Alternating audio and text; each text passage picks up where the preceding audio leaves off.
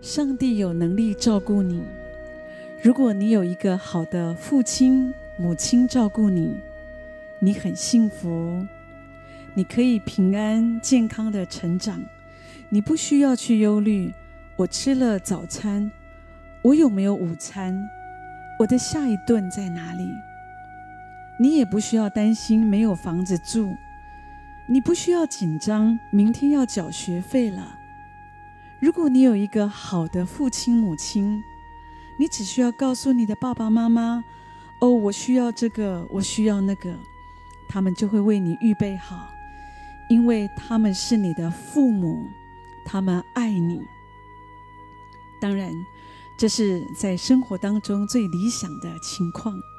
可是我们的问题是，我们不一定都有这么好的父母。即使我们有很好的父母，可是我们有一天，我们终究会长大。我们需要学习负起自己的责任，可是我们会恐惧生活当中的许多挑战和困难。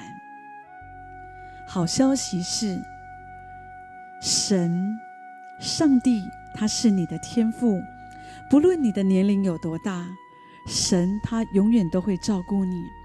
主耶稣曾说：“你们看，你们看那天上的飞鸟，也不种，也不收。”也不积蓄在仓里，你们的天父尚且养活它，你们不比飞鸟贵重的多吗？你们哪一个能用思虑使寿数多加一刻呢？何必为衣裳忧虑呢？你想野地里的百合花怎么长起来？它也不劳苦，它也不纺线。不论是空中的飞鸟，是野地的花朵。上帝都照顾，更何况是你呢？有一个真实的故事，是发生在佛罗里达州。这个先生他是一个果农，在他他拥有了成千上百亩的果园，他是在这里种柳橙。可是有一年的冬天，气象预报讲到说，今年会有寒灾降临。对于这个他们所在的区域，其实很少有这么这么的低温发生，所以他跟其他的果农都非常的害怕，很担心这样的一个酷寒会毁了他们的果树，会摧毁他们的生意。可是这个果农这个先生，他是一个大有信心的人，他相信在上帝凡事都能。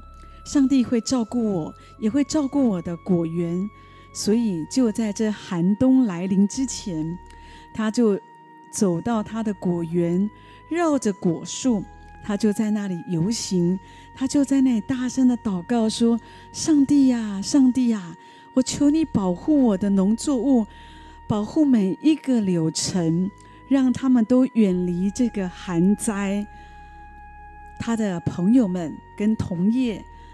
的这些果农都觉得他很奇怪，不知道自己在做什么。可是当这个大寒灾发生了，持续了二十四小时以上，很多果农都在那里担心自己的农作物会受到亏损，只有他。在那里很平安、很安详的，他就在那里感谢神。他相信上帝已经听他的祷告，上帝会照顾他，会照顾每一个柳橙。他相信神会保守一切。所以，当这个寒灾停止的时候，果然他周围的果园都毁坏了，所有的果树都死了。可是，只有他的果园却安然无恙，硕大的柳橙。仍然高高的挂在树上，仿佛上帝在他的果园上面盖了一张很大的毯子，所以其他的果农都瞠目结舌。那些嘲笑他在果园祷告的人，这个时候来告诉他说：“哎哎，下一次请你也帮我们的农作物也祷告吧。”是上帝大有能力的照顾我们，如果我们放胆的相信。神他可以使一切不好的都变成好的，所以你要这样子相信神，神爱你，神为你有恩惠预备着，所以你只需要把你的问题告诉神，你祷告神，神会照顾你，而且最棒的是，神他有能力，他有能力可以照顾你，他可以调动万物万事，叫爱神的人得到最大的益处。所以今天你的问题、你的困难、你的压力、你的忧虑是什么呢？让我们一起来祷告神，我祷告神，神啊。你这样照顾别人，我相信你也要照顾我，因为我是你的孩子。我不要再忧虑了。我相信我的父神，你会照顾我，让我一切都可以平安。